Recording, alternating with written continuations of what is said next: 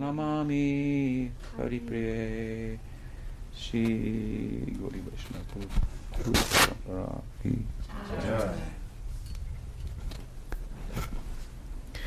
Good evening, everyone.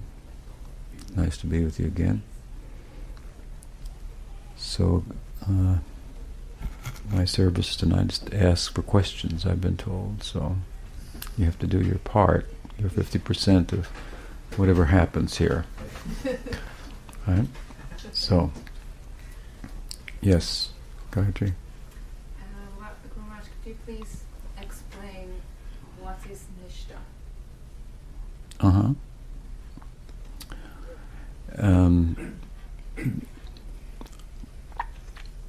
the word Nistha is uh, typically uh, within our tradition used to refer to a particular stage of uh, progress in bhakti. In his tome, Bhakti Rasamrita Sindhu, which is uh,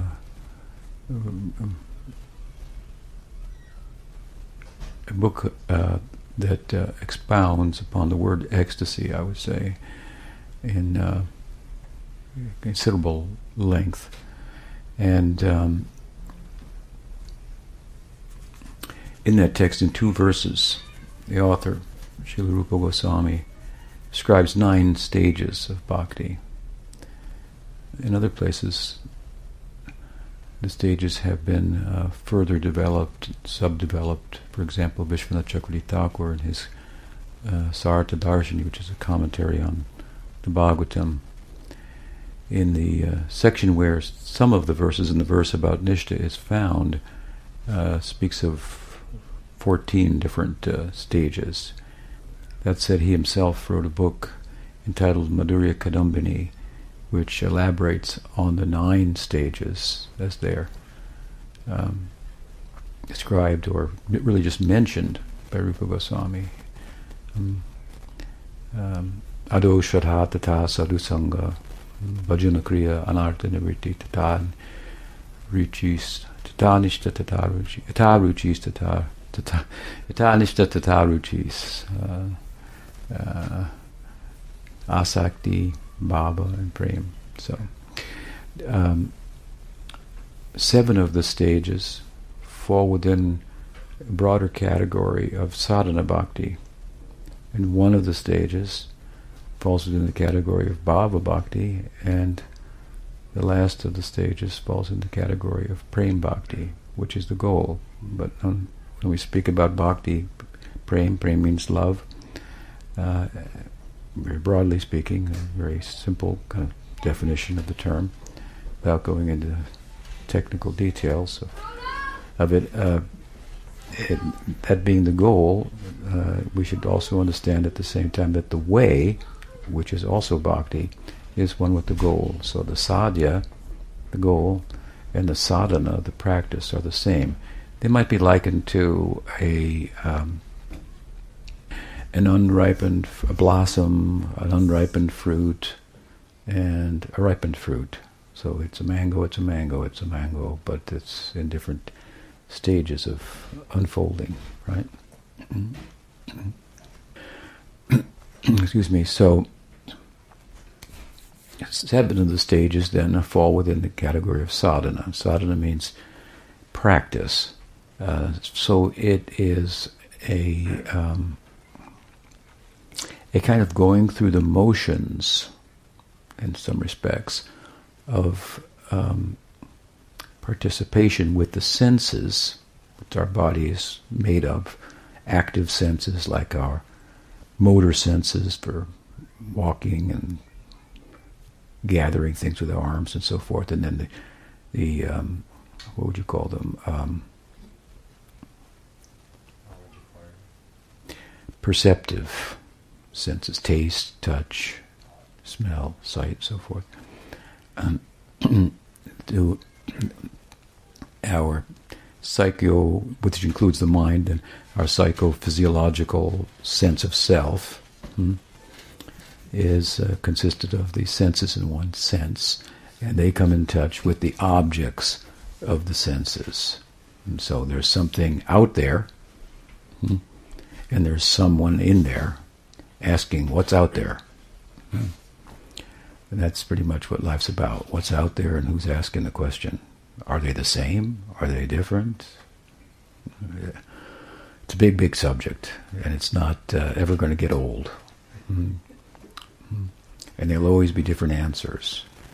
But uh, the answers, in particular, that are given through uh, schools of spiritual discipline and practice like, like ours, have um,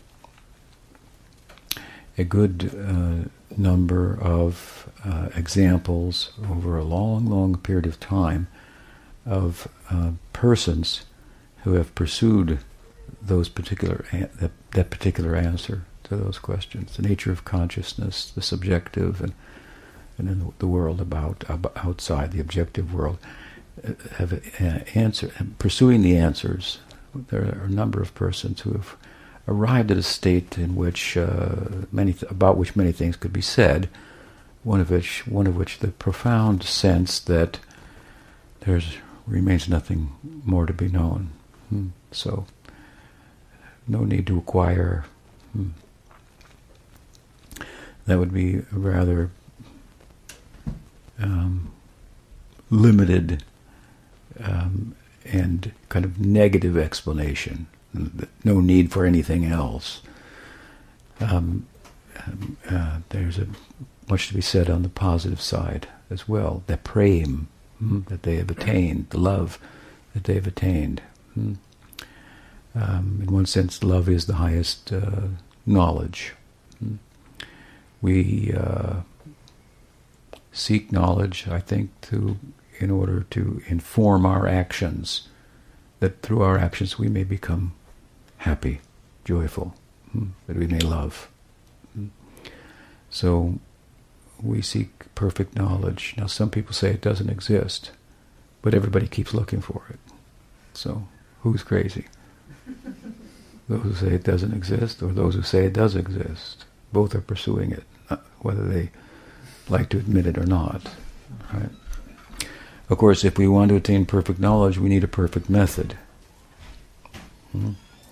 And from our perspective, our tools, mental, physical, and intellectual, are products of our predicament. Hmm. They're karmic products of our predicament. So they're not uh, sufficient hmm, or capable in and of themselves for they're, they're products of imperfection of our present experience of imperfection. Hmm. So they're not capable in and of themselves to deliver perfection, if you will. They can be used. Hmm. But that would, uh, our idea is that uh, they would be used in relation to a dispensation from from perfection. So hmm. We need some kind of visa so to speak, from that realm. Um, the task is for the finite to know the infinite.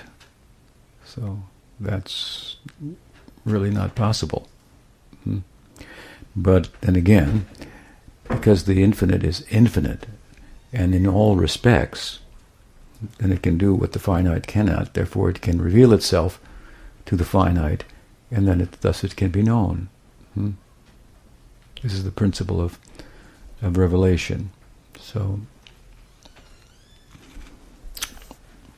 um, the practices then that we engage in, kind of as an apprentice, as I said earlier, in, in sadhana bhakti, these are practices that come from that, that side, right? Ways to express oneself in what constitutes uh, bhakti. Hmm hearing about Krishna chanting. There, there are many. There are angas or limbs of the angi, the body of bhakti, that pertain to our senses, uh, our uh, our uh, our mind, our intellect, our speech, uh, uh, and so forth. So, um, a very comprehensive uh, means of employing our senses in relation to sense objects hmm, for the pleasure of Krishna hmm, has been shared with us. Hmm.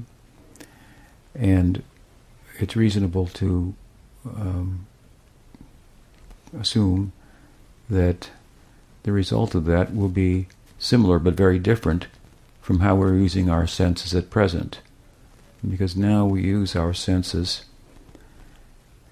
and through them we get messages, so to speak, that are sent to the mind where we make determinations. This is good, this is bad, this is happy, this is sad, this is hot, this is cold, I like this, I don't like that.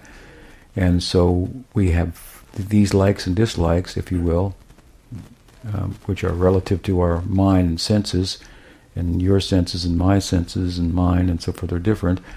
Well, these causes the differences, materially speaking, between us. Hmm? Your likes and dislikes differentiate you from my likes and dislikes, and they make up what you are. Hmm? Right? In many respects.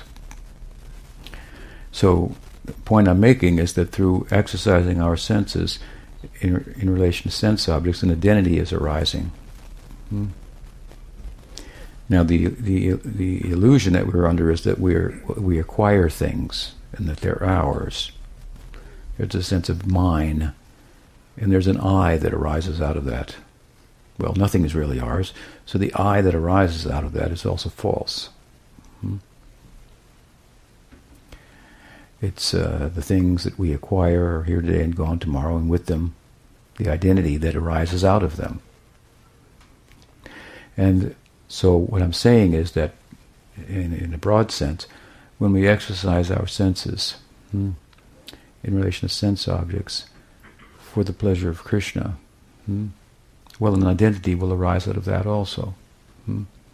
We're making a statement: everything belongs to God, or um, uh, the circumference should serve the center, hmm, which sustains it. Hmm. Hmm. Just like um, in terms of sustaining our body through food, what's the best place, best place to put it? Well, in the stomach, right? Because that is the lone or the solar, singular, I should say, place that if you give the food, it can do something with it that every other part of the body cannot. And what it can do is nourish the entire body by transforming. Hmm. So we, we may be a little bit in our uh, you know Western sensibilities opposed to the idea of serving sometimes. And this may not be the most popular idea. Everybody wants freedom. Services anyway, uh, uh, there's a lot of freedom found in service. That's our point. But um, but the analogy uh, is uh, is also speaks to us about the nature of the center when we say we should serve the center. Well, it just has a role. Hmm? Where everything's given to the center, but the result is that everything, everyone is served thereby, hmm? right?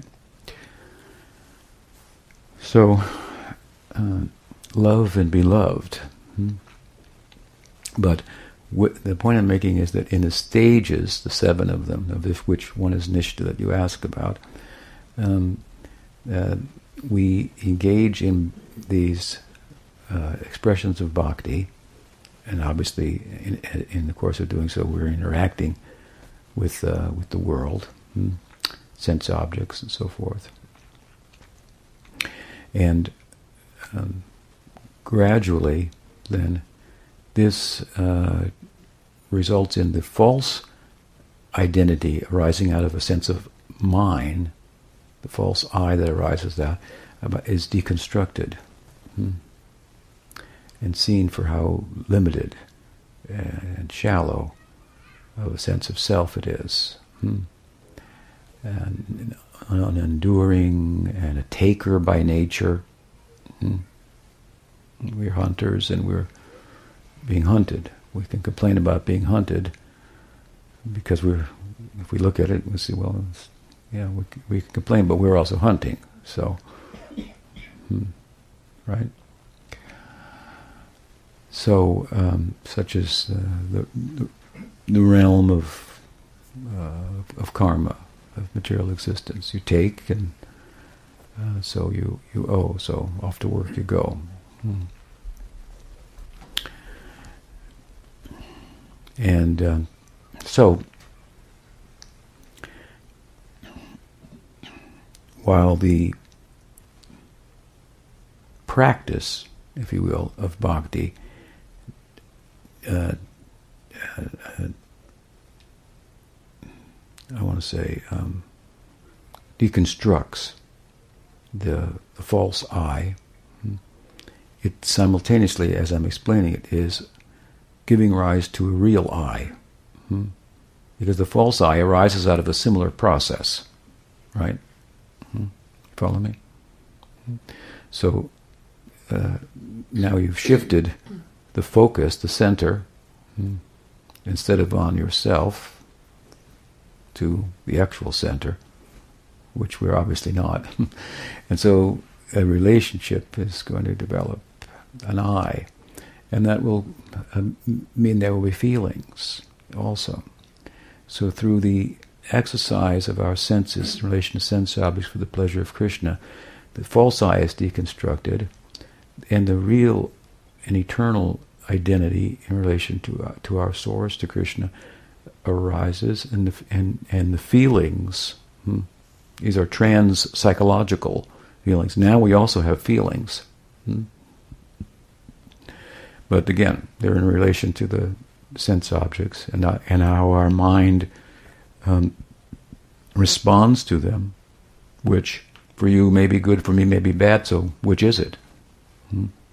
It's neither one. I mean, we think that we see because we have eyes, we know because we have a mind, we hear because we have ears, but actually these things get in the way of our seeing, knowing, and hearing. We're like looking through a hole in a fence trying to see the, the pasture there. These are limited instruments for taking advantage of what's out there. Hmm. What there is, what the nature of being is, let us say. So, um, this is a very interesting way of dealing with the problem. Obviously, it's kind of user friendly because, as I say, uh, often we you know we have a certain trajectory, right? We're moving in relation to sense objects inadvertently, without thinking about it consciously. We, we're seeing ourselves as the center. We're seeing everything as how it may facilitate me in an immediate or an extended sense of my bio or psychophysiological self. Hmm.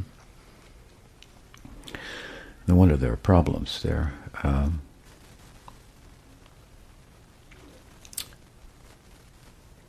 it would be unreasonable, I would think, to expect everyone to fit in our mind and adjust themselves according to our mind's dictates of what's good or bad, happy or sad.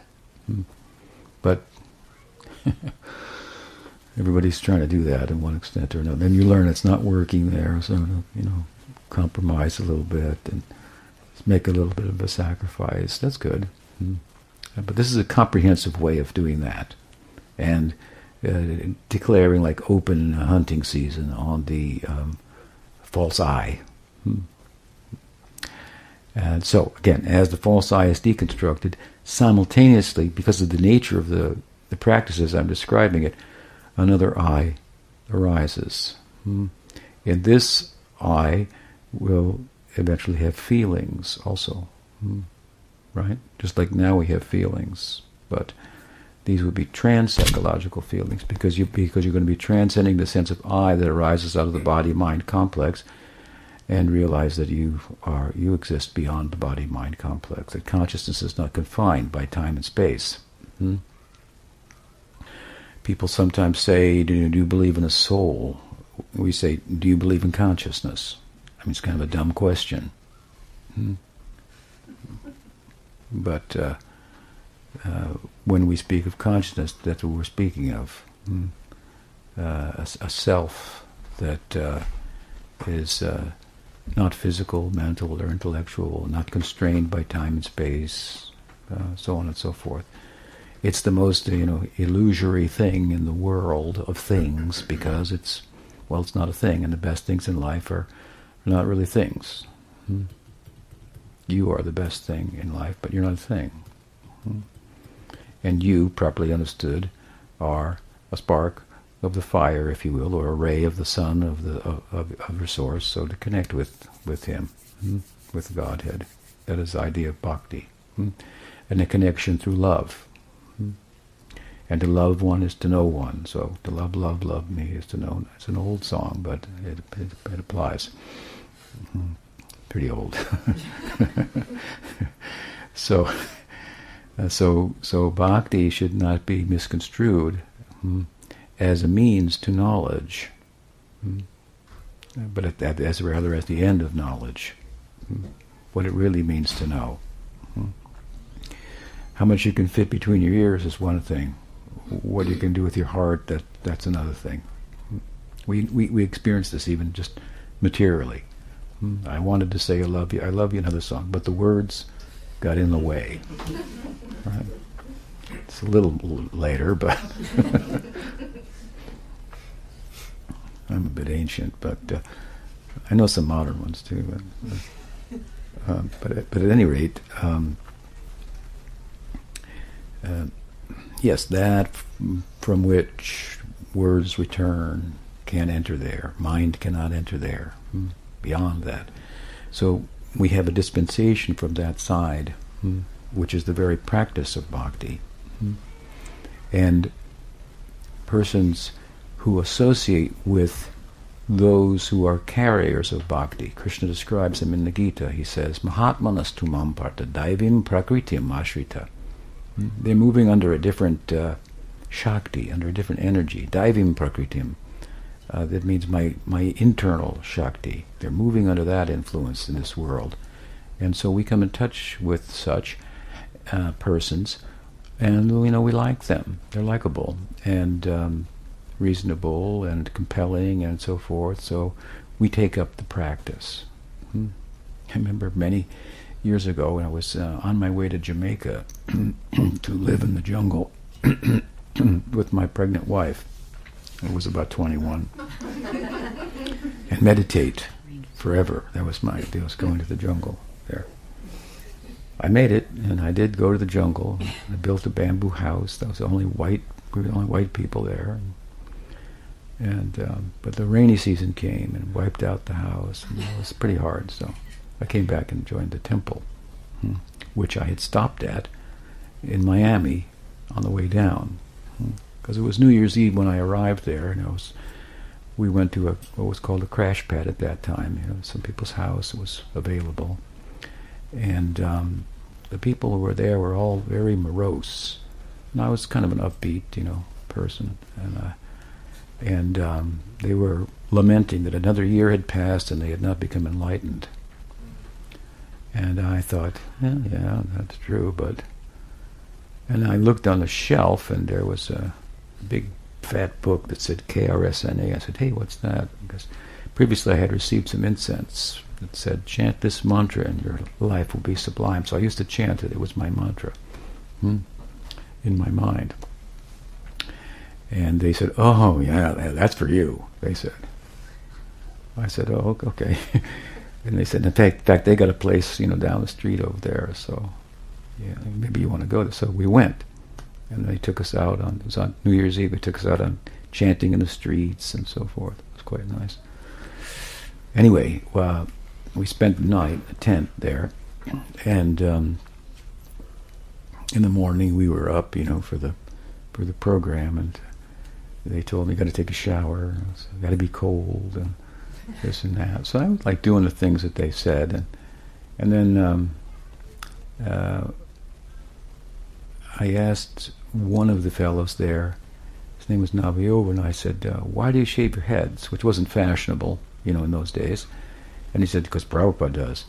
And it wasn't like, for me, it was like, "That's pretty cool. They really like this Prabhupada." You know, I think he must be very nice they was, so I was very charmed by that um, answer. So there's more to the story, of course, but um, my point was that we get charmed by by such persons hmm, and their faith, then is which is driving them, which we, we talked about extensively last night, hmm, animating them and so forth. Um, this would be divine faith from the nirguna. So it's contagious.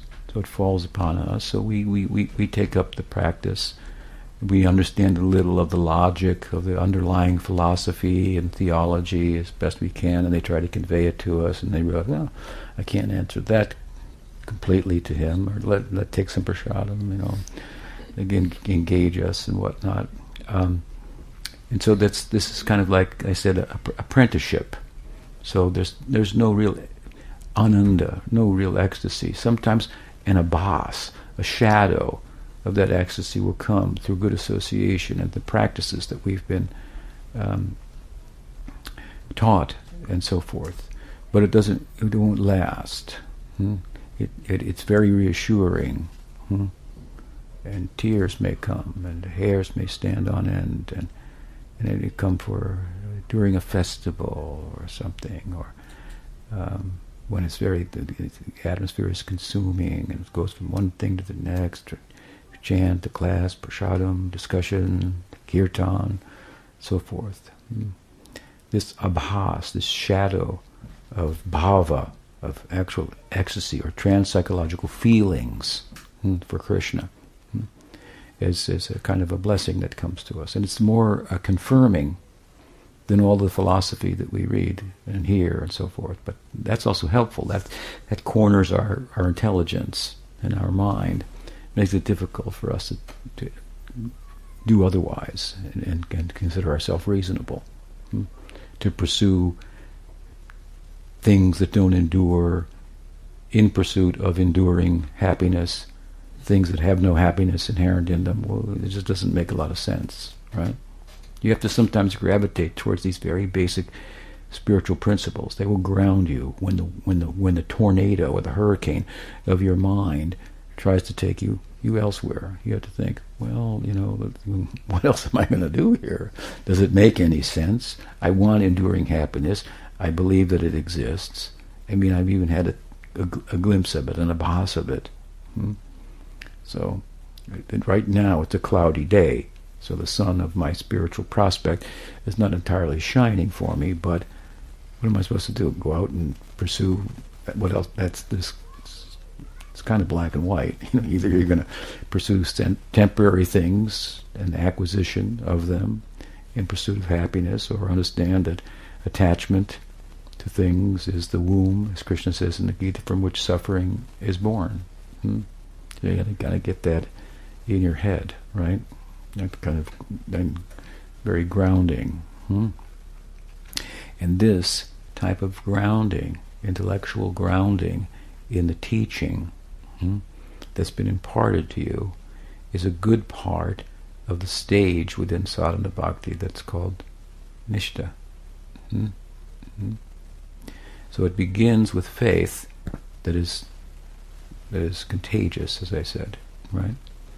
And then that faith, um, w- which arises out of a, a general um, association with uh, with devotees, then when that faith arises in that association, when you feel that, hey, the answer to life is right here in Chapel Hill, that, uh, on, um, you know, what street are we on?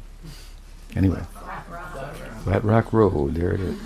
Does that make sense? Could that possibly be? It's got to be somewhere. And appearing there, you know, tonight, you know, there's going to be a kirtan. And so, uh, anyway, I, I, I have a a, a blessing of a sense that uh, that uh, of what is the prospect that's come before me, hmm? and um, so then I associate with like-minded persons very seriously, and in the context of that association, someone someone of the devotees stands out as an example hmm, um, of the teaching, who can also articulate the teaching, that can answer my questions. Hmm, we should come and sit before the guru and doubt. Hmm. Now, some gurus will say, "Don't doubt," and then you get all neurotic and you are not afraid to ask a question. No, I don't say that. I say, "Come, sit, and doubt." If I can't set, answer your doubt, well then, you know, then you go somewhere else and try to get it answered. Or you might, I might be able to convince you that the way you're looking at it, you're never going to be able to answer your doubts. That's another thing. Hmm. That's a, a different discussion, but uh, related. But but um, we'll come to your question, your doubt. But um, eh, that figure then, that, that devotee then becomes naturally, in a natural way, our guide. It said uh,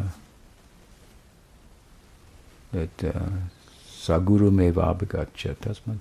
One must have a guru. Mm, but I have explained that in a way that is less ominous, if you will, or, or ominous, or or um, and, and more compelling. So it's, it's not a law, hmm, but I must have her as my guru. I, I, feel that the way she speaks, the way he speaks, it it it it it res- it's not a foreign thing. It resonates with my heart. He he is saying it the way I couldn't say it. Hmm. The, the guru is, is the external manifestation of the Chaitya Guru, of, of God in the heart. Come before us in a in a in a in a, in a um, what would you say a um, like tailor made hmm, fits with our psychology and uh, and so forth. So there may be different such agents, right? Capture the faith of different types of persons and so forth. So I must make a connection there. Mm. It's very positive. Mm. One feels that, uh, that, that, that one's own prospect has come before oneself. Mm. All that I could be. And in that company we feel very insignificant, but capable of doing anything. Hmm. These conflicting type of feelings. Wow, but that, that connection was I have great. I don't have unto myself much, but I have this connection. That's it's not what you know; it's who you know. That's true in the world, in terms of getting ahead, if you will. So this is this is the. Anyway, so in that, then from the guru, of course, we receive mantra and we receive so many uh, teachings to support that um, mantra, and we're in the stage of sadhana. Now we've gone through the initial stage of shraddha, sadhu sangha, and bhajana kriya. Sadhu sangha means the association of like-minded persons, and then the, the, the guru teaches us how you'll chant like this, you'll do like this, and so forth. Mm-hmm. And then um, between the stage that you've asked and bhajana kriya is a stage called anartha nivritti. So that means that false values, anarthas, mm.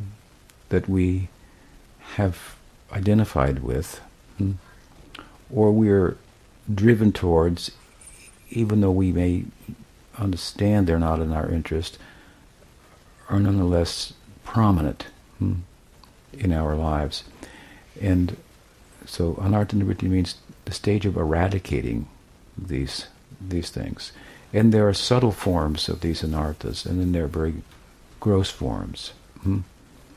Um,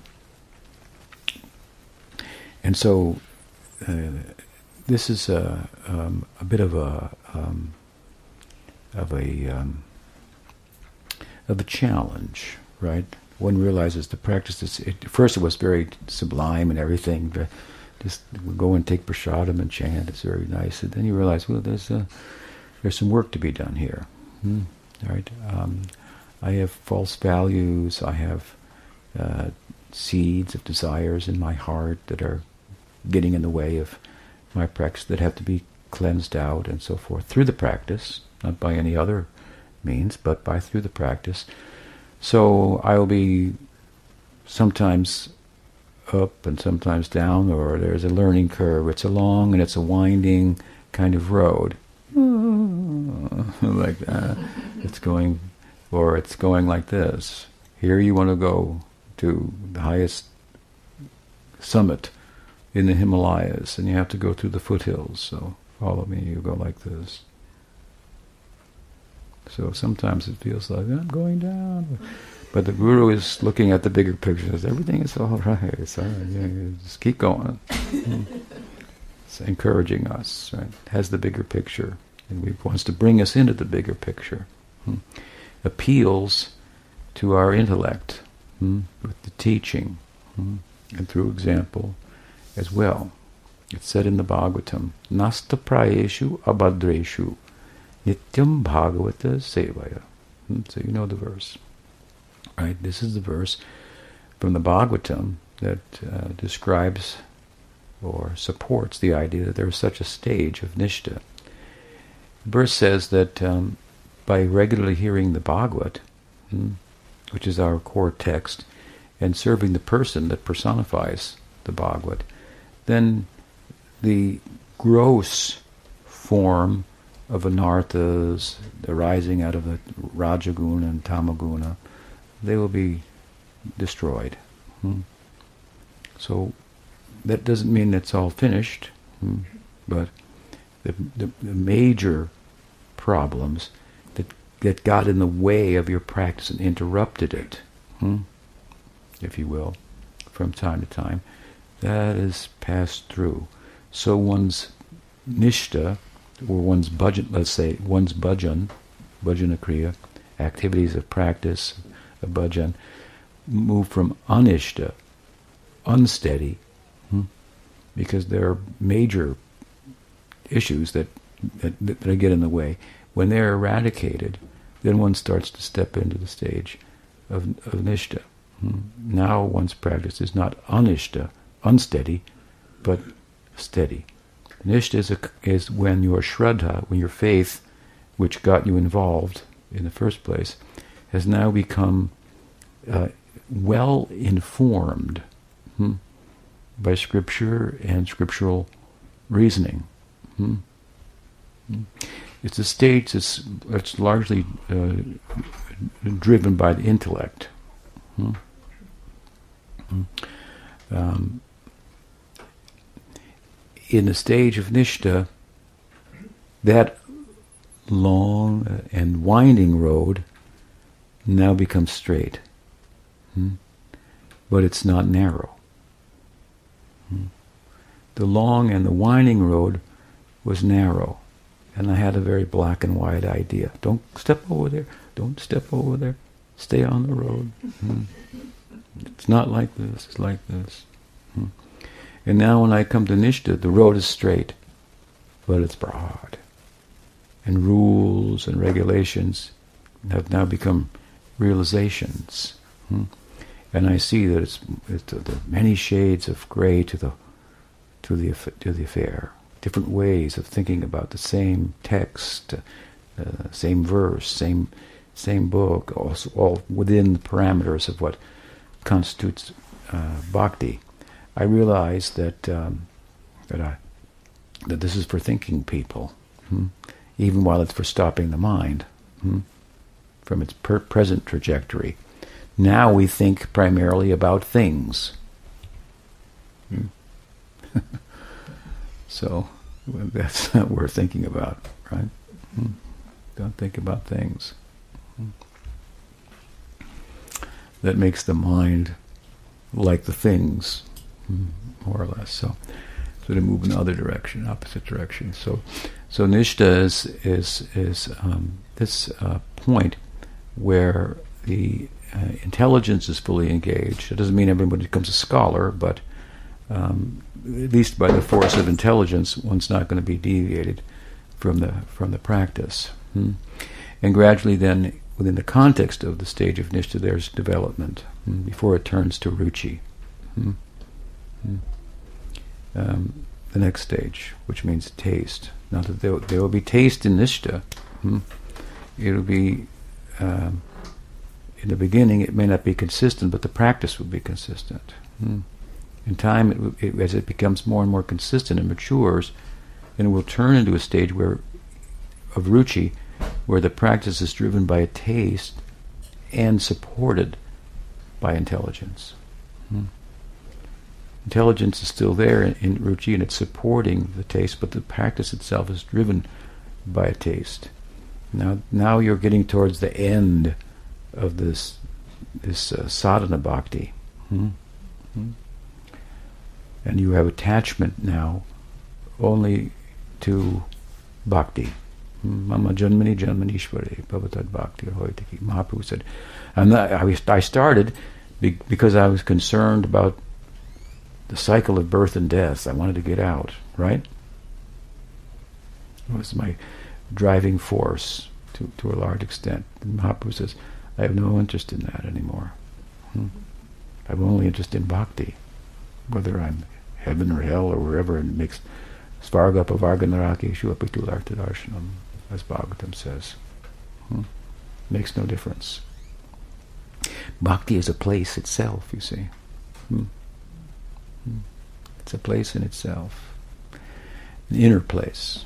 Hmm. Meditative place. That's not a that's not a false place. The, the, we think that the, that everything has to be validated objectively to be real. That is uh, quite the antithesis. You cannot validate that you validate that you objectively that you exist. That is your driving subjective experience that your whole life is based on. Hmm. You can't objectively demonstrate it. It's a subjective experience. That's a whole other discussion, the value of subjective experience. And this subjective experience in bhakti, of course, is one that others have who are doing. So there's, what do you call it, inter. Um, anyway, sharing of subjective experiences, seeing the similarity in them, they gain some objectivity, if you will. Hmm. But enough about the objective world. Hmm? It's here today and gone tomorrow, right? Hmm? Uh, so, in Chaitanya Mahaprabhu says, I, have nadanam najanam nasundarim kobitamba, I have no in, in Nistha we have material desires in seed form, subtle desires that still remain. The gross desires rising out of tamaguna and sattvaguna, kama, krodha, lobha, lust, avarice, uh, anger, the, the uh, uh, misplaced anger, I should say, arising out of the frustration of not having my senses satisfied. Hmm? This is this is gone in Nistha. But there are subtle desires, but they the, the practice of Nistha is such, is so consistent hmm, that they don't have a chance to fructify. It's like if you have some seeds and you keep pouring water on them, they become waterlogged, right? They can't sprout, right? Hmm. So the, the, the practice is such that they they don't they're still there. Now in ruchi, the next stage taste, they're gone. The seeds are gone. Hmm? But they're re- and they're replaced with, with the desire for only desire for bhakti. Hmm? And then from there, hmm, the object of one's bhakti arises. Now, there's a general object to your bhakti, it's Krishna. Hmm? But as your ruchi develops, that is particular, hmm? a particular taste. So the object of love, Krishna, will appear in a particular way that corresponds.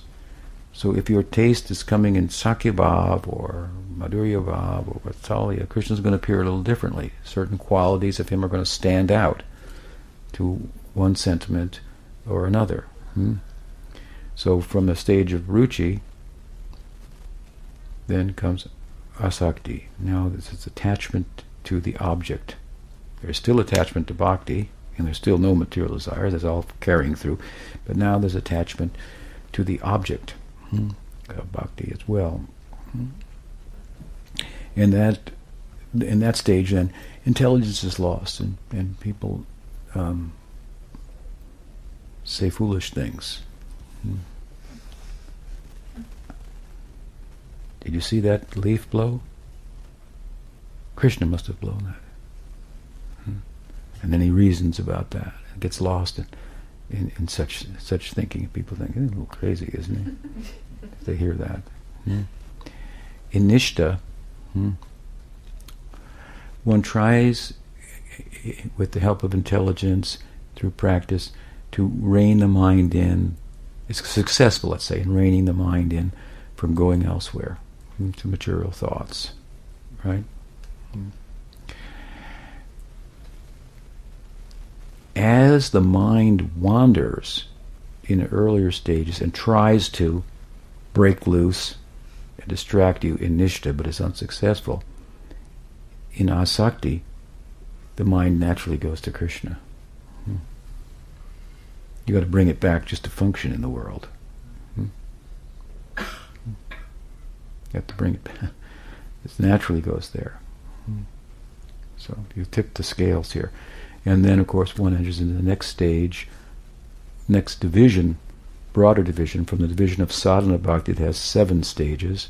You go into the division of bhava bhakti, which is where now you have attained bhakti proper because not only are you engaging in bhakti with the senses, as I said, like an apprentice. Oh yeah, Prabhupada shaved his head. I'll do shave mine too. Imitation of a good thing is a good thing. Um, now, and at that time in sadhana bhakti, to one extent or another, your bhakti is not fully informed. Hmm? Sambandha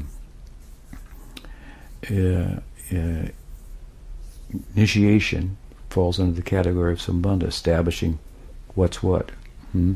and establishing you in a relationship with Krishna also. So this is completed when the sadhana bhakti is completed. You enter into bhava bhakti. Now your bhakti is fully informed, hmm? not by theory. The theological person, Krishna, has become a real person and what you thought was a real person yourself has been completely deconstructed and seen for, for what it is. Hmm? And a personality hmm, that is suitable for relating with Krishna, constituted of bhava, hmm, hmm, has, has arisen. It's arisen within because of how you used your body of mind and senses on the outside, the sadhaka deha, the practitioner's body. Hmm? Right? So in, then in, in, in bhava bhakti, then there is still practice, but it's it's um, it's not. Uh, let's take for example uh, Chaitanya Mahaprabhu's lila. When he takes sannyas, he begins to teach, right? Bhakti, hmm? and he's a public figure doing sankirtan, speaking to other intellectuals, and on in the subcontinent, big people like Sarvabhauma, Prakashananda, and so forth. And his public life, the way he conducts himself with his arguably the practitioner's body, because he's setting an example, it it it causes him to become a private person in due course. And we enter into the Antya Lila. Mahaprabhu's Chaitanya Dev's internal experiences are described to one extent or another, but he's not teaching there how to practice. Hmm. There is a practice, but what, what can you teach about that? Hmm. So you can learn some things about the goal, and that's good and so forth, but uh, Bhava Bhakti then is Bhakti in ecstasy, and then that Bhava is a ray of the sun of prem. So it's churned hmm, and uh, and turned into, if, if you will, into in, into prem, and then once practice is complete. So these are all the stages. So nistha is like this this uh, very um, important stage. It's like an interim goal. Hmm? An interim goal. Let me give you another analogy to appreciate that. Let's say you you're here, and here's the mountain, and where you want to go is the valley. What's the interim goal? The valley's on the other side, and I'm telling you about it. There's this valley on the other side of Prem. It's beautiful. You need to go there. So you're very attracted, and uh, I don't even seem to be here, even though I'm here. I'm always there, right? And so you're charmed by that. You want to go there. So I say, you know, fine, you can go. That you it's on the other side of that mountain. So what's the what's the interim goal? You're here. Here's the, what did you say? The top of the mountain. The top of the mountain is the interim goal. Hmm. So the top of the mountain, when you're going up the mountain, you got to be sure that there's somebody up above you who's got a rope tied on you, right? Because you're going to be falling off that and going down. Okay, pull you back up, not all the way down. You need the rope on there. You need very good association. We should always be concerned that what we're doing is of some consequence to a person of spiritual uh, stature. Hmm? That's all that matters. So we're tied to that rope, and we're going up the hill, and there's some slips, but we've got the rope on. We're climbing the mountain, I should say, and we're tied by the rope. So this is the difficult part. And then we look down and go, oh my God. We look up, oh my God. but what to do now? You're in the middle of the mountain. You can't go down. you got to go up, and it's hard, and so on. So, um, so you know, your you, you, your your practice, your effort, is basically you are praying for for your effort is to pray for is is for grace. Hmm? You make effort to get grace. This is very different than yoga sadhana or gyan marg. Hmm? Hmm. Your effort is that there's effort, effort to get more grace. This is the idea. Hmm? So that, that who's pulling you by the rope will he or she may be pulling other people to pull my rope. You know, you know I, I, really need it. I'm more desperate than anybody. Hmm? Not that I'm more qualified than anybody. Therefore, I should be, you know, go up faster here. No, just the opposite. Hmm?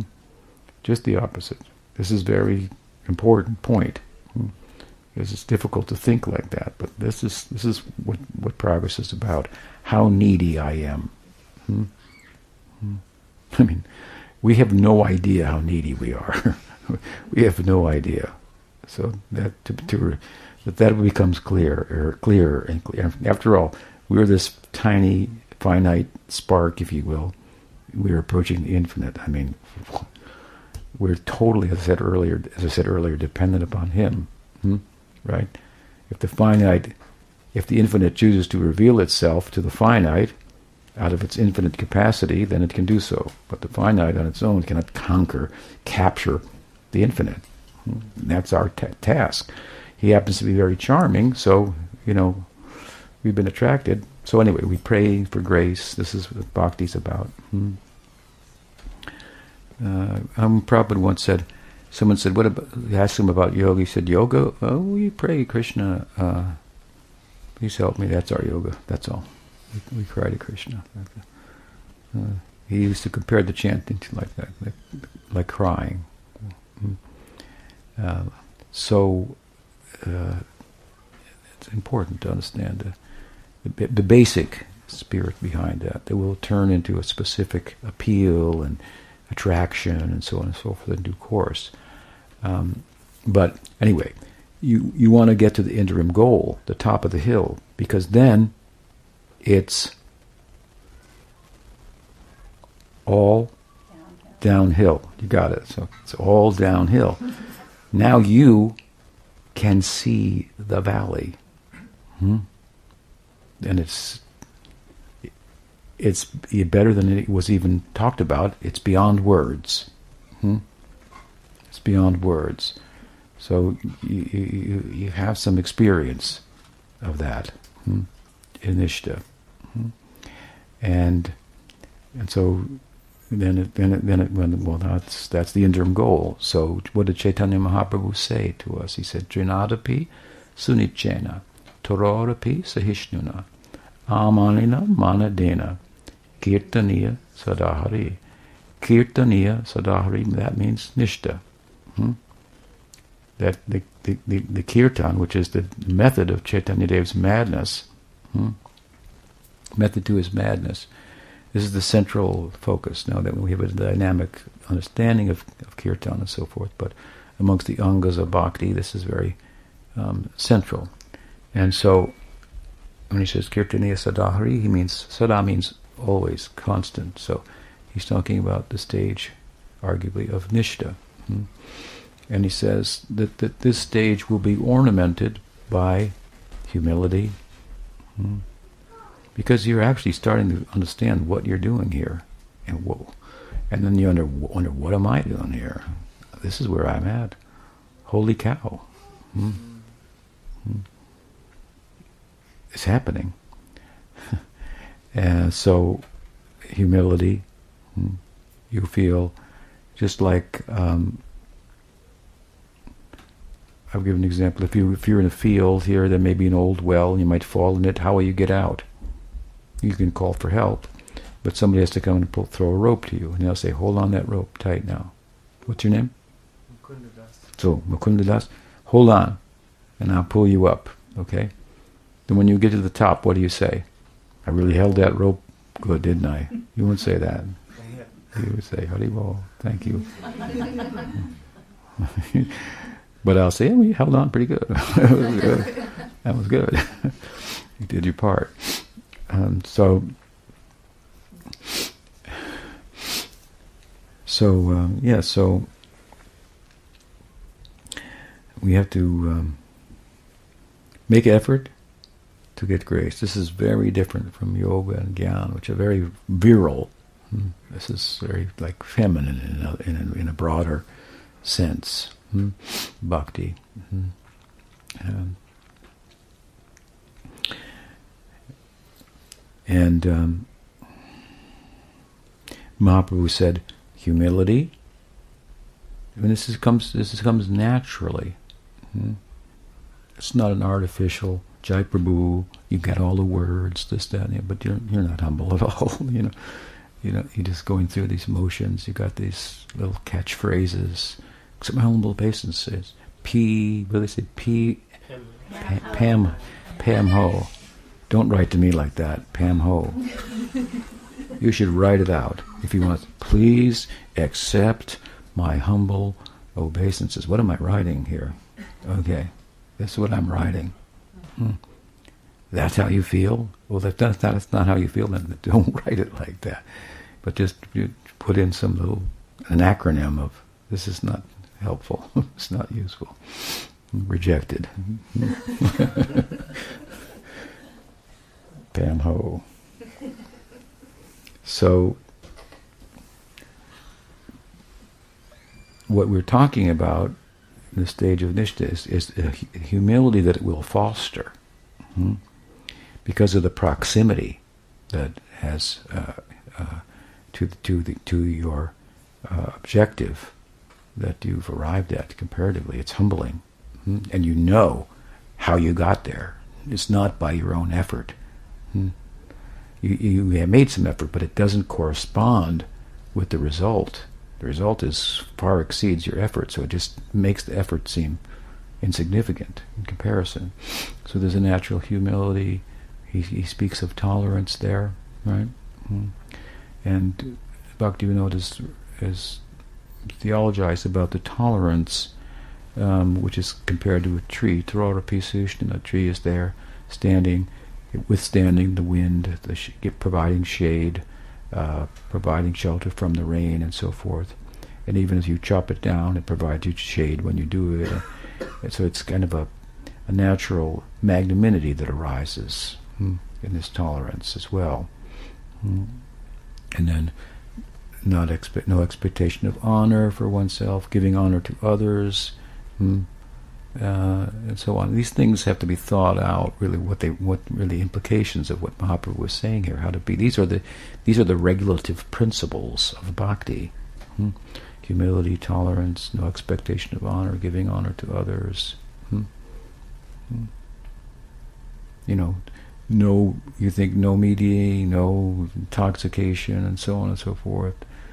Those are hard. Those are not even regulations of bhakti. Hmm? Those are things that you know that are mentioned in the Bhagavatam, that are the haunts where they're practiced of Kali Yuga that you know should be avoided and so forth, and they should be avoided, and, and, and their influence of um, Rajaguna and Tamaguna and so forth. Now to be actually humble, like Mahaprabhu said, and and tolerant, and this is a taller order. Hmm. This is a taller order, but it, we will arrive at it through the, through the practice, right? Hmm. So uh, these are the, these these are the ornaments then of the, of the sadhaka. They decorate him. And Mahaprabhu says when you have these things in place hmm, in your chanting, they, they say this is nistha. Then the distance you have gone hmm, from anadi, beginningless time and material existence to sadhu sangha and bhakti up to nistha is far greater than the distance you have to go from there. It's all downhill from there. Mm-hmm. Still, uh, that doesn't mean it there, there doesn't take some skill and so forth and practice, and that we don't need help. We certainly do, but um, something anyway about Nistha. Does that help? It's a very interesting topic. Yes. How does bhakti play into the separation of mind or body, or is it the separation of mind and body? Well, I'm not sure what you exactly have in mind um, by that statement. Um, when you speak about the separation of mind and body, um, there's a big, uh, a great, and ongoing philosophical um, discussion since forever mm, as to what is the mind and what is the body. I don't know if you're speaking about the mind body argument, for example. Some people say the mind is really just the brain, and all there are physical forces. Hmm? Other people say, no, there's something called a mind that's subjective. It's different from the objective physical body and brain and so forth, and and that mind is often they think of it as consciousness, and consciousness is different than the body, and so I don't know if you're thinking about that. That's Also, the soul and the mind. Like Pardon the me? Like separation of the soul and the body. mhm. Is, that, is that bhakti, or how does bhakti play into that? Uh-huh. Yeah. Well, um, um,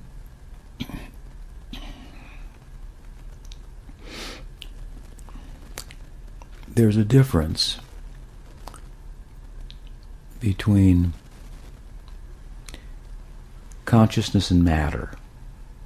Like I said before, there are two questions in one sense that life's about. What's out there? Right? You're hearing it, you're seeing it, you're touching it, you're tasting it, you're smelling it, you're walking through it, you're picking it up. Hmm? These are all functions of the of the senses, right? Hmm? What's out there? Now somebody's trying to figure that out. So what's out there is the question, and then who's asking the question is the second question. Hmm? So the way we answer that in the basic sense is that well, the consciousness is the questioner, the experiencer, and matter is experienced. Matter only matters because it matters to somebody. Otherwise, it doesn't matter. Hmm? So, consciousness is infinitely more important, if you will, than matter. It gives meaning to matter. Hmm? And we are constituted of consciousness, so that's the Atma, the soul, right? Hmm? And so, your question is, well, there's a if there's a difference between the body and the soul, how does bhakti play into that? What is its role, right? Hmm? Well, bhakti is has a, the theory, first of all, that there is a difference between consciousness and matter. Like some people I said earlier, well, do you believe in a soul? I've never seen a soul. Have you seen a soul? What do they look like? Well, which was this foolish idea? Have you seen God? Then, you know, these are really simplistic arguments that are not really well. That, that, that are not. Uh, they're, they're kind of silly from a theological point of view. Like I said, well, for us, is it? Can you say, do you believe in consciousness? Well, I mean, everything is everything is happening in consciousness. That's where it's happening, hmm? right? It's all happening in consciousness. Our perspective is more idealistic. That we we think what's more real is the conscious experience than the thing that's experienced. Because whatever the thing is, takes on a new shape and meaning within my consciousness. Hmm? Everything's happening within consciousness. So that's our theory. Now, when we engage in bhakti, which is a type of yoga and a spiritual discipline, hmm, then what we should be getting is experience of that. That's a theory, and it, it, basically speaking in a simple sense, it, it, it makes sense, okay? And uh, we could give more sophisticated arguments about the difference between body and, and, and, and consciousness and so forth, and engage with science and philosophical currents in the world today and so forth, but we don't need to do that right now. Hmm? There's a simple logic to it. It, it, is basically um, the way everybody, th- by default, thinks. We think that because I desire something, uh, then I my body goes into the pursuit of it. So consciousness is generating the, the, movement. People say, "Well, I looked, you know, in the lab. I didn't find consciousness moving anything." You know, well, I couldn't measure it. And we say, "Well, you're the you're the ruler. You're the measurer. Consciousness is the measurer." Yeah. Hmm? So. Um, anyway, our theory is such, and uh, you know, it's it's it's a, it's it's, uh, it's been around for a long time. Has produced some good results, right? And so, bhakti is a way for experiencing that. Hmm? So you can you can experience that you are constituted of of consciousness, not matter, and as such, you are not um, bound by the constraints of time and space. In other words, what you will begin to experience when your bhakti becomes very steady is that I'm eternal. Now, you can say I'm eternal because you've heard that and so forth, but when you experience it, what can you say about it except that I'm eternal? I mean, how are you going to explain that to anybody? I've experienced that I'm eternal. And he would say, Well, you know, how am I supposed to believe that? I don't care if you do or not. And here's another guy over here too. And she did it as well. And this is we do this, and this is how do you know that that's what you expect? Well, you're thinking too much. Okay, don't don't overburden the whole thing. Hmm? We, experience is, is the ultimate evidence. The ultimate praman is actually experience. Hmm? We say the scripture is evidence, but only if we apply ourselves to it will we get experience and, and, and know. Hmm? So, so when you experience the, that uh, that you are different from matter, hmm, well, that's a huge relief because we are being driven by the demands of our senses and our minds here or there, and they're pulling us in different directions at the same time. It's very confusing. I mean, we sit down to, to, to honor a meal, and uh, you know, at a certain point, the stomach says no more, but the tongue says more. That's a problem. We're being taken and pulled in different directions by these masters of mind and senses. And what we're talking about is put them in their place and master the mind and master the senses. After all, you're not matter, you're consciousness. You're superior. What does matter doesn't matter without you. Hmm?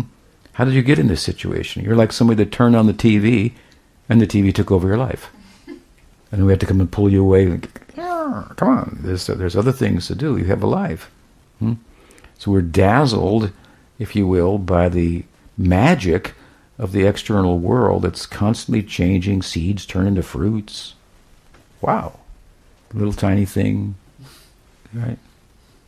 It turned into this luscious fruit, and so on and so forth. It, uh, this ball of fire comes up every day. I mean, it's, it does all kinds of things. Physically, it affects my mind in a certain way so on and so forth. Uh, so it's uh, it's, it, it's a fascinating thing. We, we're attracted to it, but we're but we're eternal, and all these things that these comings and goings are just that comings and goings. They're not enduring. So look within, go within, or go without. Hmm.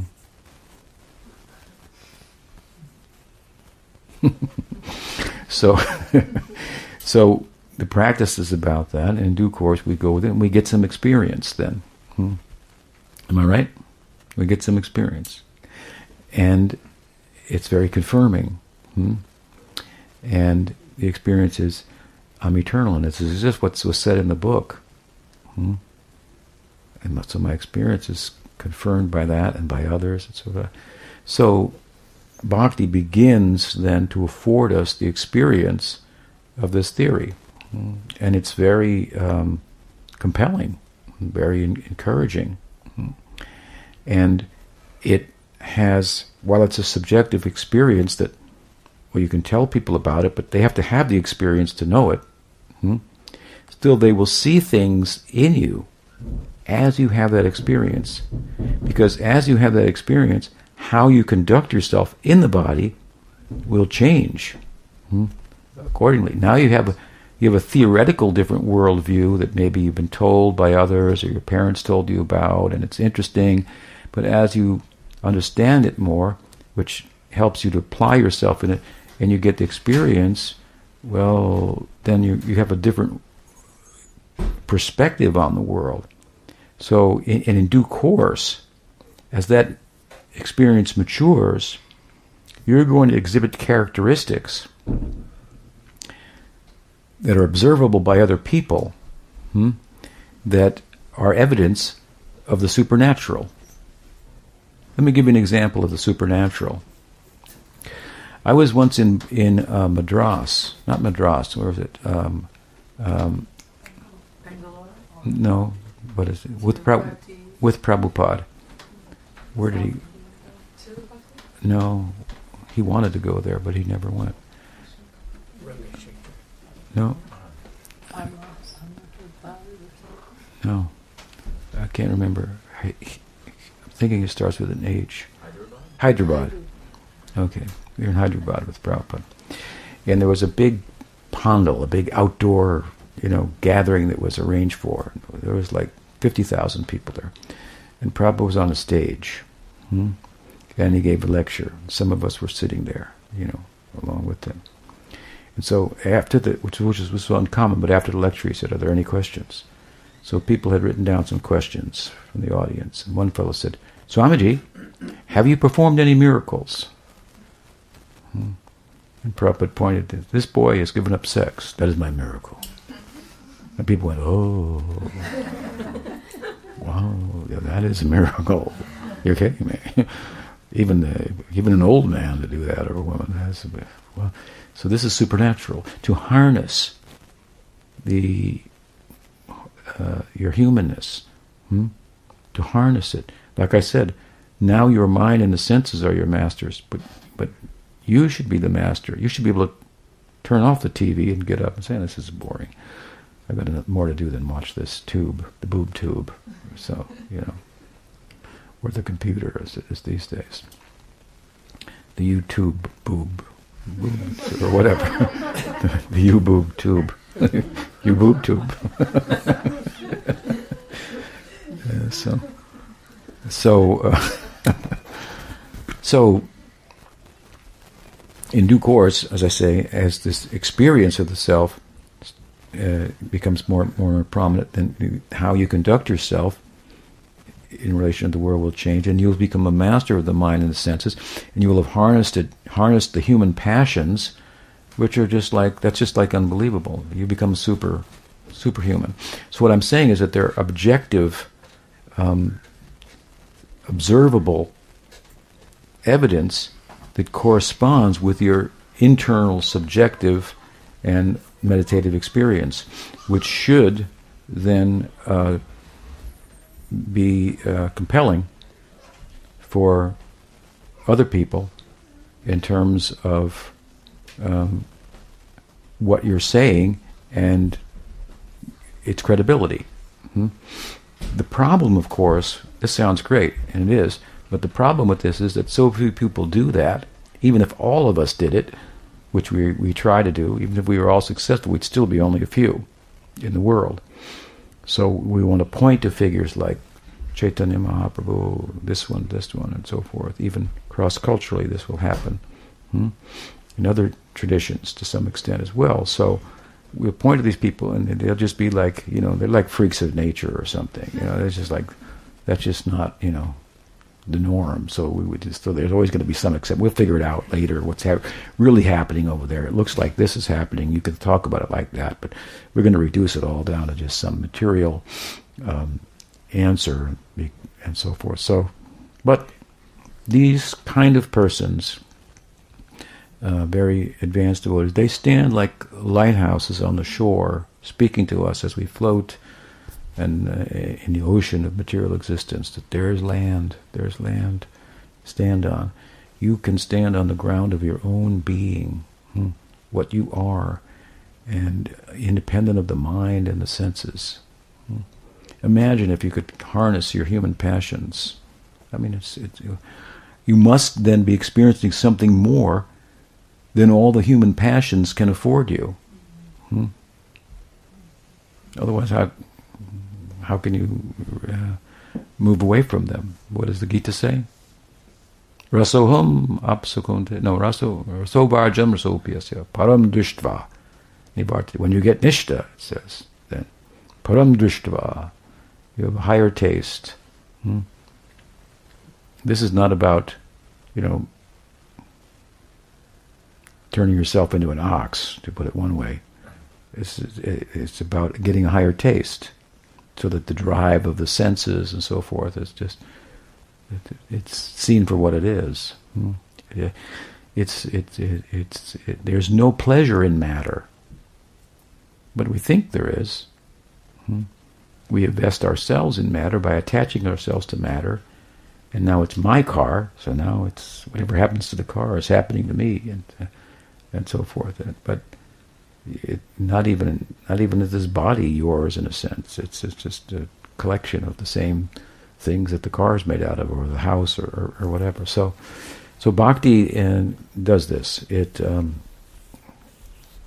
it gives us experience of the self, and ultimately in a powerful and compelling way that provides observable evidence for others that they should, if they would consider, would find that um, our theory has uh, is, is, credible. Hmm? So, does that help? Yeah. Yeah. Yes. When you were speaking on Nistha, uh, you spoke on the possessive tenses uh, being essentially false, and and then also speaking of like this is not mine, so you can't acquire this thing, and then also said that um, it sounded like essentially my, translation is that sadhya is attaining prema. So in, in, one sense we cannot attain, and in the other sense, it might be my confusion, the word was attain prema, and so I was just wondering if you're talking about, if I understand you correctly, that I uh, described the problem of possessiveness. Hmm? In one hand, and the other hand, I seem to talk about possessing something. Yeah. Right? Yeah, attaining prema. Yeah. So I'm super curious about that. The well, uh, I did mention also that um, my explanation of prem was a one-word and very limited explanation: love. Right? Okay. But if we break down the actual meaning of prem, or even if we look at love, or the shadow of love, let's say. The shadow of love is, involves attachment, right? Hmm. Well, yeah, but real love, by comparison, then, in other words, I'm attached to someone because I see them as an object that serves my purposes. Hmm. This is, to one extent or another, this is material life, and we try to mitigate that by being sensible and and selfless and so you know and so forth. But inevitably, we were both kind of agreeing to to be the object of another person's uh, attachment and afford them some emotional pleasure or um, um, contentment and so on and so forth. Right. So, therefore, if possessiveness, attachment, hmm, is not love, because to one extent or another it, is, it involves taking, and love is only about giving, then it would stand to reason, and this is, I think, how you're thinking about it, that love then is the opposite of that. Hmm? And there's truth to that. In other words, renunciation or detachment hmm, is the beginning of love. Hmm. Real love. My attachment it amounts to seeing something as an object for my purpose hmm, and my false sense of I and so forth. Hmm. When I let go of it, now I'm not taking. So not taking is part of loving, right? It's kind of half loving. Hmm? It's kind of a ground to to, to loving. Hmm? So renunciation, detachment, hmm? um, and and and and, and uh, allowing people and things to be what they are, rather than make them what they are for my mind. Hmm? And think that the whole world should fit inside of my mind, even though I'm not comfortable inside of it. This is material existence, attachment. It's giving birth to suffering and so forth. So, detachment is the beginning of loving. It's the antithesis of possession, false possession. Hmm? And that seems to be what you're talking about. But meanwhile, here I'm talking about attachment and attainment, right? Hmm. So that's why I say detachment is the beginning of loving. So if I step back from my attachments hmm, through knowledge of what they really amount to, hmm, hmm, a false sense of ownership and so forth, where actually nothing belongs to me, hmm, and the I arising out of it is just as false and so forth. So with wisdom, I step back, then I see, well, that it does belong to somebody, right? Hmm. Just because it doesn't belong to me doesn't mean it does. So, so this is the idea of God, right? So then we can step back into the world hmm, and use it in this, or interact with it for the service of of God, of, of Krishna. Hmm. So good. So that now you, you you step back from it, seen it for what it is. Now you enter into it you, you, you relate with it differently. Nothing is mine, everything is Krishna's, and I'm also Krishna's. Hmm? But what's with this possessiveness that you're asking about, right? But then we have to look carefully at love, because I said detachment is the beginning of love. It's not the end of love. Not giving is not the full face of love. Hmm? Right? So, prema is characterized by possessiveness. Hmm? Myness, it's called. My, not minus like in math, but my, M-Y, ness. Maybe it's a new word. Myness. Hmm? Krishna is mine. Hmm? Hmm? Krishna is ours. We live in Vrindavan. Hmm? He's one of us. Hmm? This is Leela. He's one of us. We're all Brajbasis. Hmm? He's my son. He's my friend. He's my beloved. Um, but here now, there is possessive, but this, the object of possession is entirely different, right? He's a real person. Hmm? Hmm? And he loves his devotee, hmm? and his devotee loves him. So now possessiveness doesn't it no longer becomes a problem. Why is the possessiveness a problem? Because well, what you were thought was yours, it's not, and you can't keep it. You can't keep it. That's the proof that it's not yours, right? But you can keep Krishna. Hmm?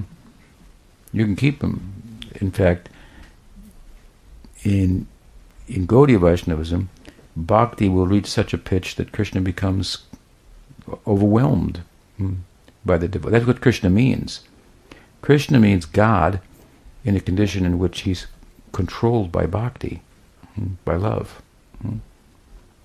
So love is uh, supreme in Gaudiya Vaishnavism.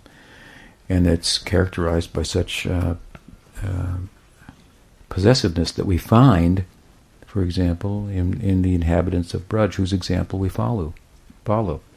Do you think Yashoda doesn't think that Krishna is my son? She certainly does, right? And she's right. Hmm? She's right about it. Hmm? Krishna is more the son of Yasoda than he is God. Hmm? Because that condition hmm, where God is overwhelmed by bhakti, hmm, that is greater knowing than omniscience, omniscience, which we find, for example, you know, in, in, in, a, in a majestic form of, of Krishna hmm, is prominent, like in Narayan, that's prominent. In Krishna, that's not prominent. What's prominent in Krishna is that his majesty is, is, is overwhelmed by the love. And the love, as I said earlier, to love one is to know one. The more the love is, the more one knows. Hmm? It looks like they don't know. Hmm? Krishna does not know that he's God. Hmm? Sometimes it comes back to him. You know, after all, I'm God. Hmm? and his Aishvarya Shakti weighs in and in the Leela and so forth. But that's not the pre- predominant or prominent experience of Krishna in Braj. Krishna is Yashodanandan, the son of Yashoda. Hmm? He's he's uh, he's uh, Subal Saka, the friend of Subal. He's Radhanath. Hmm? These are his three basic identities in Braj. Hmm? So again, Mother Yasoda thinks Krishna is my son, and she is right. Hmm. That's the fullest face of, of divinity. Why? Because the more the bhakti, the more you understand God. The more the, the clearer the picture of God. The more the bhakti, the, the more the, the, the object of love is, is becoming known. So because the the the excessive nature of the bhakti, it, it causes Krishna to come into the situation where he has to become human-like for there to be intimacy. Hmm. It's complicated theologically, but it's very interesting. Hmm. So there's possessiveness there. Hmm. Yes, there's something worth attaining. There are false values and there are real values. Hmm. In we say that, as I said earlier, detachment is the beginning of love, but we arrive at detachment from material things by attachment to Krishna and his devotees. In yoga and gyan, these are other systems unto themselves, people prog- progress by detachment. There's forced detachment, for example. Go stand in the Ganga in January on a dark moon night and it's cold. And think, it's cold, it's just in the mind. That's what the Gita says. Matra sparsas takunteya sitoshna sukudukata. Agama paino nitis tam sitikshashvabharata. That's their practice. Summertime, heat, Rajasthan, Stani Desert, hottest place in the world, it's sometimes recorded. Uh, and and whatever World Book of Records I read it, I think. Then build a fire at noon or three o'clock in the afternoon and sit there. And that's what they do. This is the practice. Hmm? So this is this is the the, the ongoing and uh, uh, uh, focused concentration on detachment as a way, vairagya as a means, hmm? based on knowledge. If you have knowledge, then you'll be detached. Because ignorance is detachment to things that you can't keep. In pursuit of enduring happiness, you're attached to something that has no inherent happiness and doesn't endure. well, that's dumb. Hmm? So, knowledge, the corollary of knowledge, is detachment. Now, I can have knowledge theoretically. If I want to become realized, well, I should put it into practice. So, in the schools of Gyan and Yoga, then Vairagya is an, is an anga of the practice, but it's not an anga of bhakti. Hmm? The, the, what bhakti, the, the, anga of bhakti comparatively is, and this is one of the most prominent angas of bhakti, hmm? sadhu sangha nam kirtan, bhagavat shravan. So, so sadhu sangha, hmm? so which is the birth of bhakti, hmm? that means attachment. Sangha means attachment. It's its opposite, right? Those are things worth being de- attached to, which will bring about detachment from things that aren't worth being attached to. Hmm? And how can there be love uh, without uh, such a, a, sense of possessiveness? You're mine. Hmm. And you feel, yes, then you're mine. Hmm. Of course, in, in, in love, there's only one. Hmm. That's another, but it's a dynamic one. In love, you and I become we. We're both still there, but you, I've taken your heart and made it mine. You've taken my heart and made it yours. Hmm? So, so there's a there's a place for um, such, and this is the peculiarity of bhakti in comparison to other uh, spiritual paths, at least within within the subcontinent of India, Bharat. Um, although the, the, concepts can be extended elsewhere uh, as, as as well, you you find some some some school like Christianity is kind of a school of love, but it's a, it's a little bit vague um, comparatively. Um, but um, I mean, these are universal principles that we're talking about. The beauty of Hinduism is that they they have really uh, developed these principles. I'll give you a principle. Um, giving is receiving. Play that out and you'll end up in Goloka Vrindavan. You have to play that out. Mm. Play that out, then you'll end up there. Mm. Does that help? Does that answer your question? Yes, okay, thank you. What else? Yes. I had a question about some things you were talking about last night about the nature of. Um, you haven't really talked about it like this before, so I wanted a little clarification on like um, we may get ahead of ourselves a little bit, like acting, uh, thinking about like praying and acting as if we're more than we are when we're not actually like even we, we're not. The byproducts should be like signs and symptoms of our of our advancement. Um, I'm not able to formulate the question well. What I was talking about is that there are byproducts of bhakti, hmm? and then there there's there's what bhakti is actually um, aimed at as a goal. So prem is the prayojan, is the goal. Hmm? Now, in the course of pursuing the goal, there will be byproducts, right? So the point is that we should start to see the byproducts, and that seeing that should encourage us that we're on the course to prem. But if you're looking for prem to appear, you're looking for the wrong thing in one sense. It's, it's you don't understand it. hmm You can go Manjari Bhav, Manjari Bhav all you want, but it's not going to happen like that. you can learn all kinds of theory and philosophy and theology and give good talks and so forth, and there, there's more to it than that. Hmm. It's it's you have to weep for this. You have to weep for this mm, continuously. That we find it in Chaitanya Mahaprabhu weeping. Is that hard? Mm. The Buddha's was thing to sit. Easy enough. That's all he did. All we have to do is weep. Mm. But the results will be different. but All you have to do is weep. So it, it's important, and we talk about it. What is the goal? The nature of the goal, as far as it can be put into words. We should speak of it poetically, as the Bhagavatam does, because poetry tends to expand the thing. Hmm. With poetry, the, the moon can have wings and fly across the sky. It's okay. The world doesn't fit. We don't fit in the world. That's how as small as we are, that's how big we are.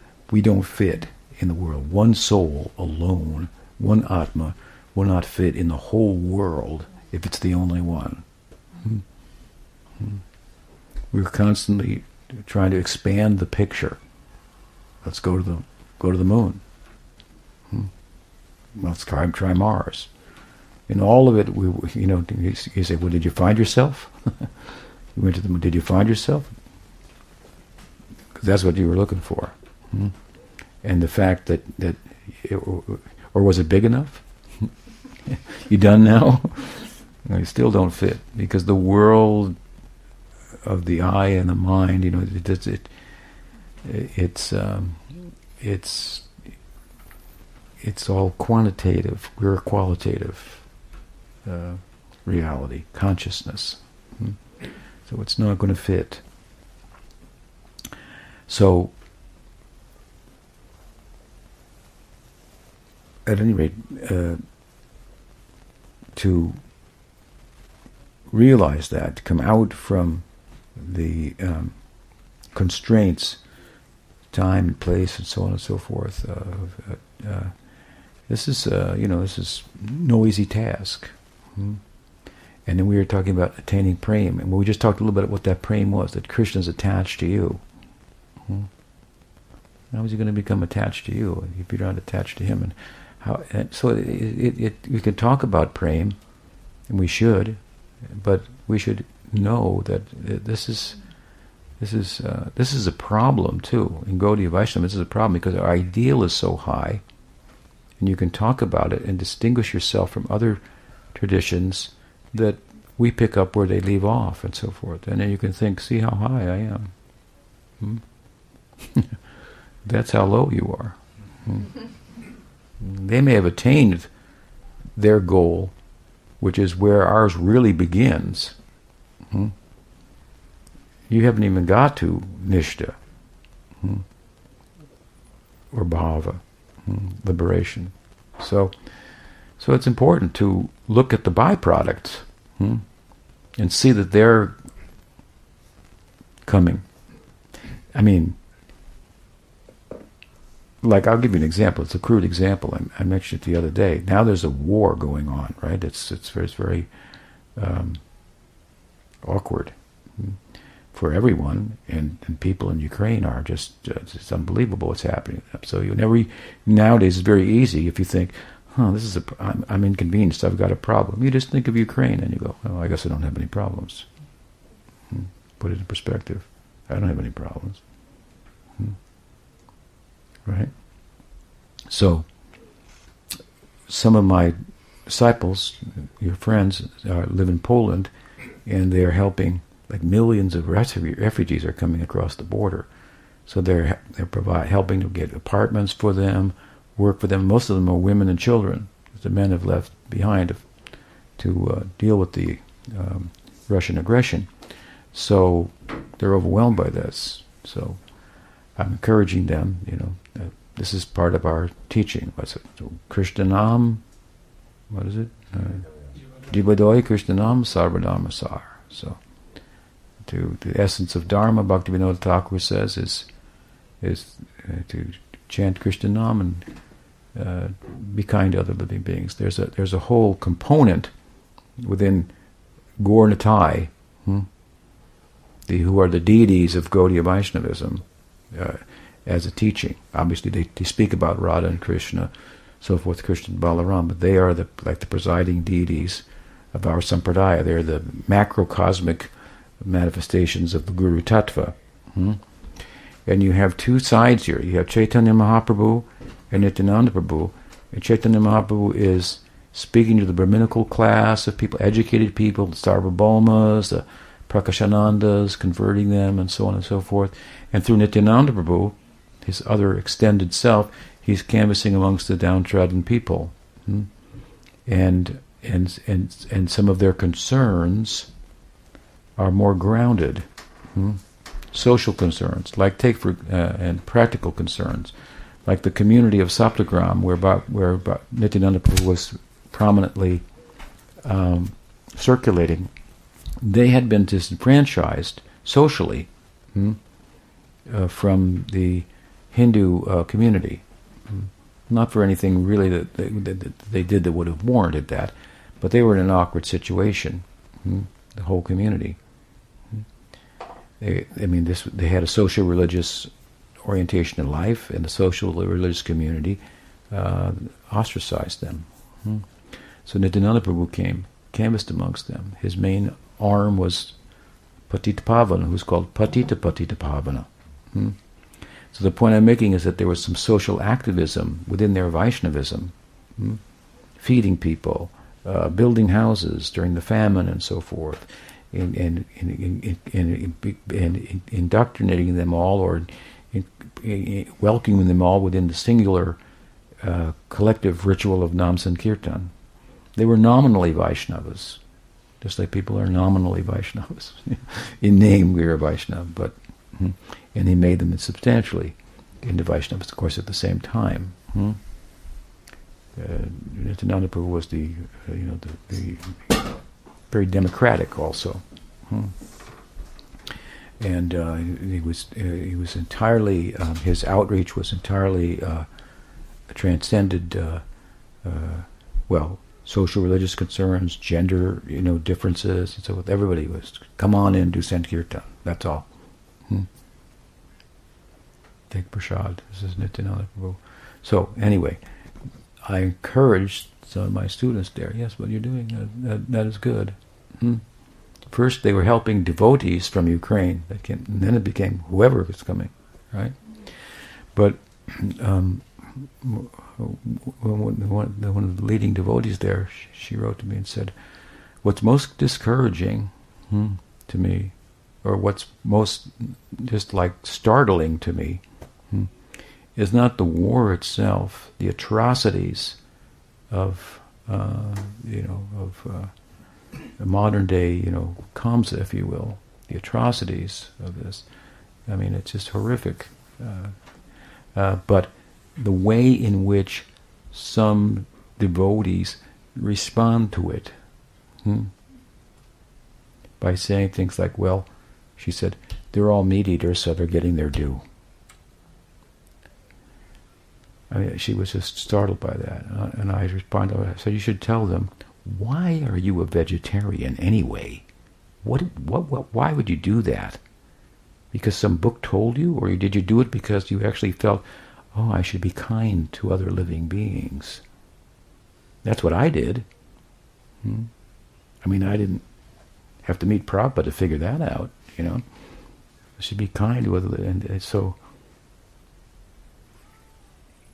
I mean, are you just, is it just something you do? I mean, you're not, I mean, it's like mindless vegetarianism. I mean, when I was young, at least, vegetarianism was an ethical, you know, choice.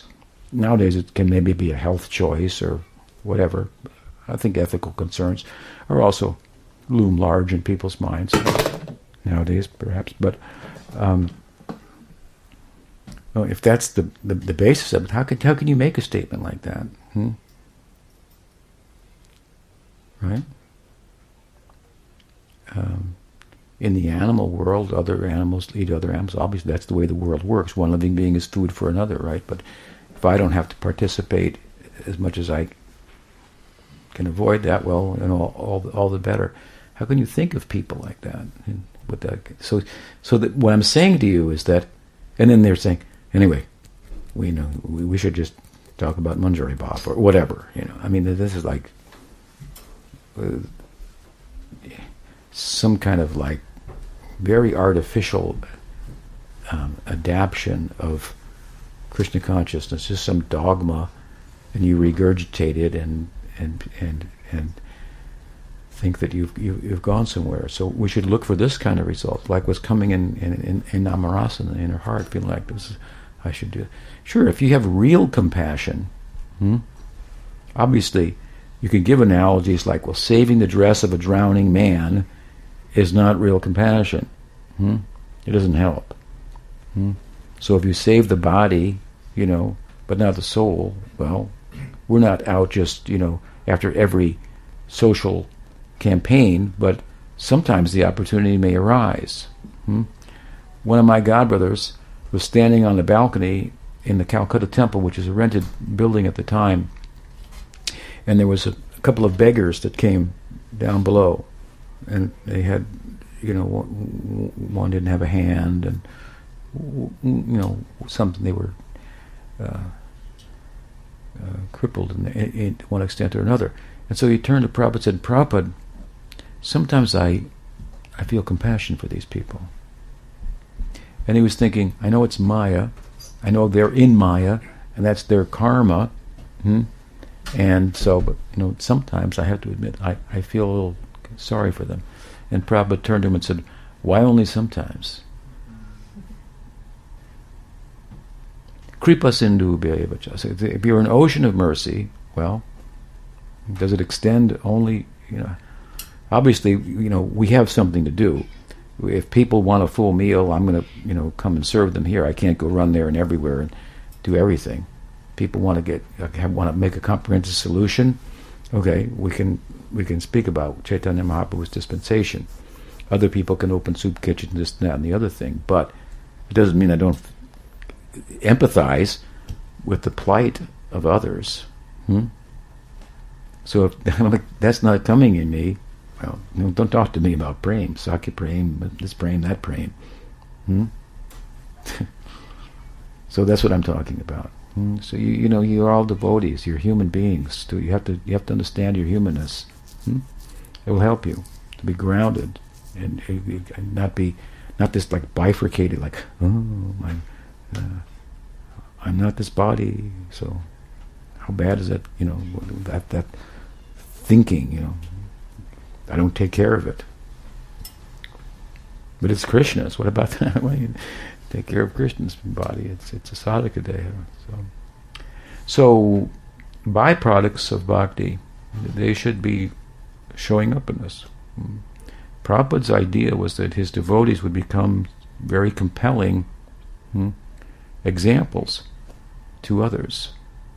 What kind of example is that? How to relate to this this uh, international situation like that? I mean, it's just it's just unbelievable. Hmm. You should see how Prabhupada writing about World War II and so forth in his time. Hmm? It was just I mean, like, well, anyway, he was writing his Back to Godhead magazine at that time. Hmm.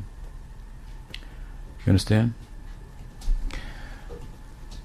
You know, I mean, it's, it's a balance. You have to understand your conditioning and live with it and grow beyond it and so forth, and keep good association, kind of have a strong fire of sadhana and so forth. But and we we do that. We have a nice community here, right? It's nice, nice devotees.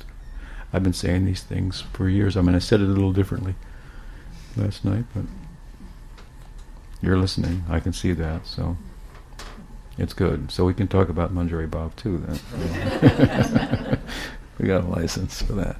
All right, we'll stop there. Gaur Nityananda ki jai, Ram Krishna ki jai, Sri Radha Govinda ki jai, Gaur Bhakta Vrinda ki jai, Gaur Premanande. Haribol. Bhaktivedanta Tabrai Swami Guru Maharaj ki jai. Chakalpatarubhyascha, Prasandhavya,